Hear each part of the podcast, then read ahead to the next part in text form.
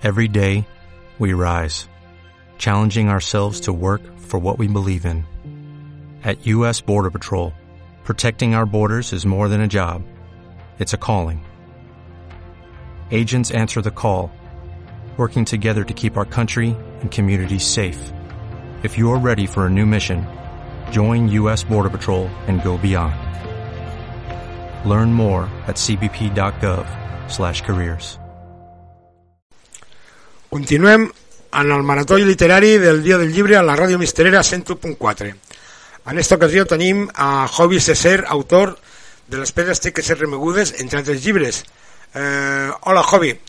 Què és el que et va animar a escriure perquè vas guanyar un premi als 17 anys o així, o sigui que tu vas començar molt pronte. Què és el que et va animar a escriure? Sobre què em va animar a escriure jo puc parlar de, de que en els anys 90, a finals, quan jo anava a l'institut, hi havia molta efervescència cultural.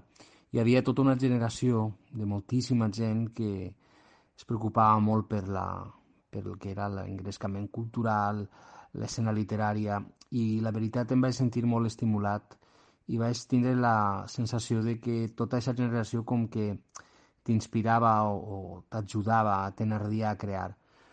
Per això, en la situació actual, crec que hem de ser molt conscients de la tasca d'estimulació de, de les noves generacions per apropar-les a la cultura, perquè eh, hi ha un vot generacional molt, molt, i una fractura entre els dos mons. No? Ara estem ja en el món digital. I la literatura jo crec que anirà quedant-se cada volta eh, en un aspecte totalment distint als mitjans de comunicació de masses. A mi m'animarà a escriure això, precisament reflectir el meu món i, i intentar aportar la meva visió de, de, tota, de tota aquesta creació. I sí, els primers premis van ser molt jove, tenia apenes 13-14 anys quan vaig rebre els primers premis i això va ser, diguem, l'esperó per a seguir creant. I, I després, evidentment, els premis de l'institut, els premis de l'Institut Xabàs de Dènia, 25 d'abril, que eren, diguem, una cita molt destacada en la vida cultural del centre i que per a mi van suposar també una gran injecció d'entusiasme per a seguir creant. Has tocat tots els gèneres. En quin d'ells et sents més còmode a l'hora d'escriure i de transmetre el que, el que et sents?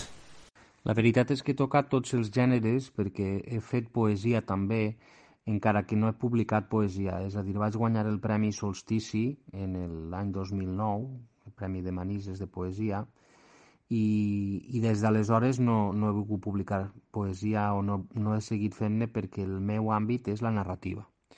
Jo diria la narrativa, no diria un gènere en concret, perquè la narrativa curta que faig, el conte és, diguem, el meu hàbitat, on estic més còmode i la gran part de la meva producció literària és, és la de els relats, la de la narrativa curta. Però quan he fet novel·la, per exemple, eh, també estic molt còmode. Per tant, jo sempre dic que la narrativa, en un sentit ampli, perquè crec que els llibres que he publicat de, de, de contes també tenen un fil conductor o tenen una, eh, una part híbrida amb el que seria l'estructura de la novel·la.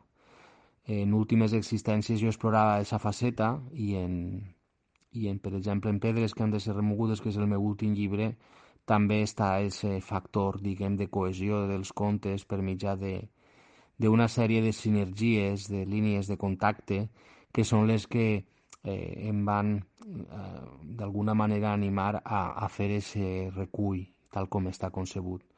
Però sí, el meu gènere favorit jo diria que és la narrativa eh, i deixem-ho així, tant curta com llarga, perquè un conte que arriba a 70 o 80 planes podem dir que és una novel·la curta, és un conte llarg, és molt complicat de delimitar i sempre m'agrada experimentar molt amb els textos, per la qual cosa jo crec que estaria en aquest àmbit, em quedaria en aquest àmbit. I ara, es pot viure de la literatura? Tu trobes o tens que compaginar la teva vida en, en altres feines? A la pregunta de si es pot viure de la literatura, evidentment, sense literatura no es pot viure, perquè als que ens encanta llegir, escriure i tot este món de la creació és molt difícil dir que podríem prescindir-ne però eh, a dia d'avui hem de ser realistes i jo crec que pràcticament cap, cap escriptora o escriptor tot l'Estat pot viure de la literatura per molts motius. Un és que eh, cada volta l'índex lector no és més alt. Hi ha pirateria i la crisi de les vendes sempre ha dificultat molt. Després s'ha de dir que els autors, per exemple, d'un llibre guanyem el 10%, és a dir, és una misèria. Eh, realment contribuïm a la cadena on viu el llibreter, viu l'editor i tota aquesta cadena de producció i en això sí que ens sentim orgullosos de contribuir a aquest engranatge però els autors no poden viure dels llibres, això per descomptat. I el no poder viure dels llibres suposa, per exemple, que moltes voltes l'activisme literari es viu a mitges tintes o es viu a mig gas. I això és una realitat que no podem defugir. Per tant, eh, sempre he pensat que era molt, molt important eh, l'activisme literari concebut com a una part, diguem, de la nostra vida social, de la nostra manera de comportar-nos, perquè des d'un altre punt de vista el rendiment econòmic és mínim. Eh, nosaltres, per exemple, jo sí que estic molt, molt feliç dels guardons, guanyar un premi literari important, eh, com el Ciutat de València o el Premi Alfons el Magnànim, que són alguns dels premis que jo he guanyat, sí que m'han donat una certa... Eh, és, un, és un gran incentiu econòmic, no? I això sí que et dona oxigen i, i m'ha permès, per exemple, viatjar, és a dir, i, i al mateix temps quan viatges oxigenes més la literatura perquè t'inspires i crees. Però és molt difícil, fora del circuit dels premis i fora del circuit eh, eh, normal, no? diguem, de la literatura, tindre ingressos. És a dir, tots els que escrivim tenim feines paral·leles o eh, els escriptors més consagrats que tenen un índex de vendes suficient viuen com articulistes, col·laboradors de televisió o de ràdio i sempre hi ha aquest vincle, diguem, de dependència amb altres activitats. És a dir, resumint, no es pot viure de la literatura, però sense la literatura no podríem viure. Jo crec que deixaria aquest titular. Bueno, i no et pots anar sense parlar-nos del teu últim llibre, no? Eh, Explica-nos el teu últim llibre. Bé, eh, Pedres que han de ser remogudes és el meu últim llibre.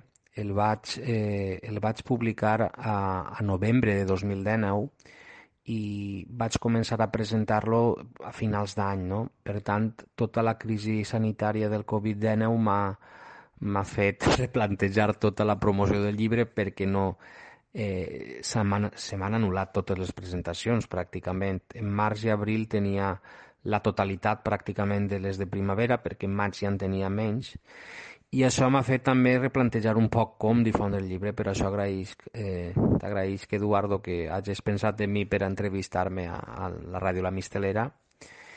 I bé, el llibre, ho he anat dient en les presentacions que he fet, el llibre és un homenatge a la narrativa negra, perquè jo no havia publicat mai narrativa negra, eh, però sí que sóc un seguidor d'alguns d'alguns autors i lector fidel d'algunes línies no? i algunes trames.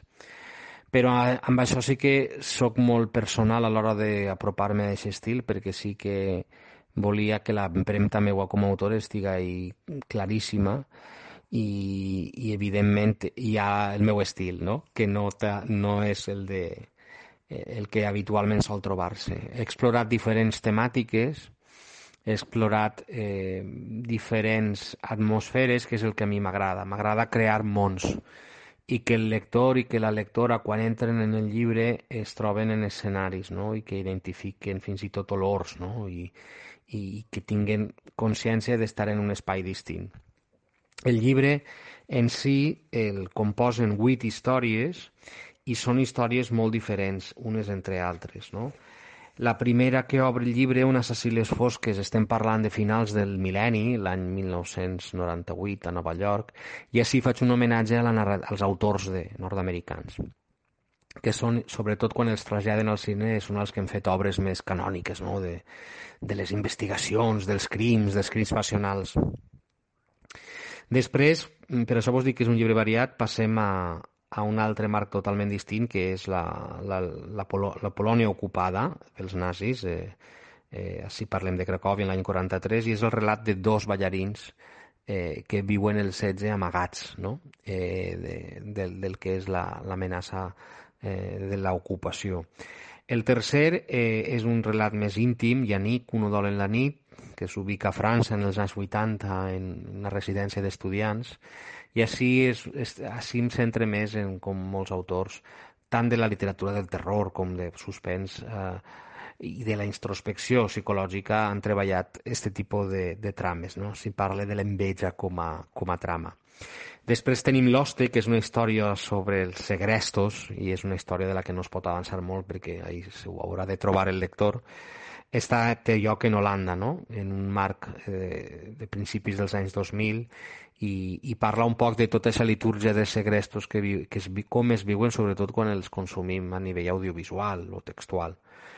Crim a la platja de Llevant és un conte que és molt canònic, és el conte típic de policíac, de l'inspector que, que troba un crim i ha d'investigar, i este és molt personal perquè està, transcorre a Benidorm i en un marc molt concret, eh, l'any 1989, i, i té una sèrie de connotacions molt especials este conte.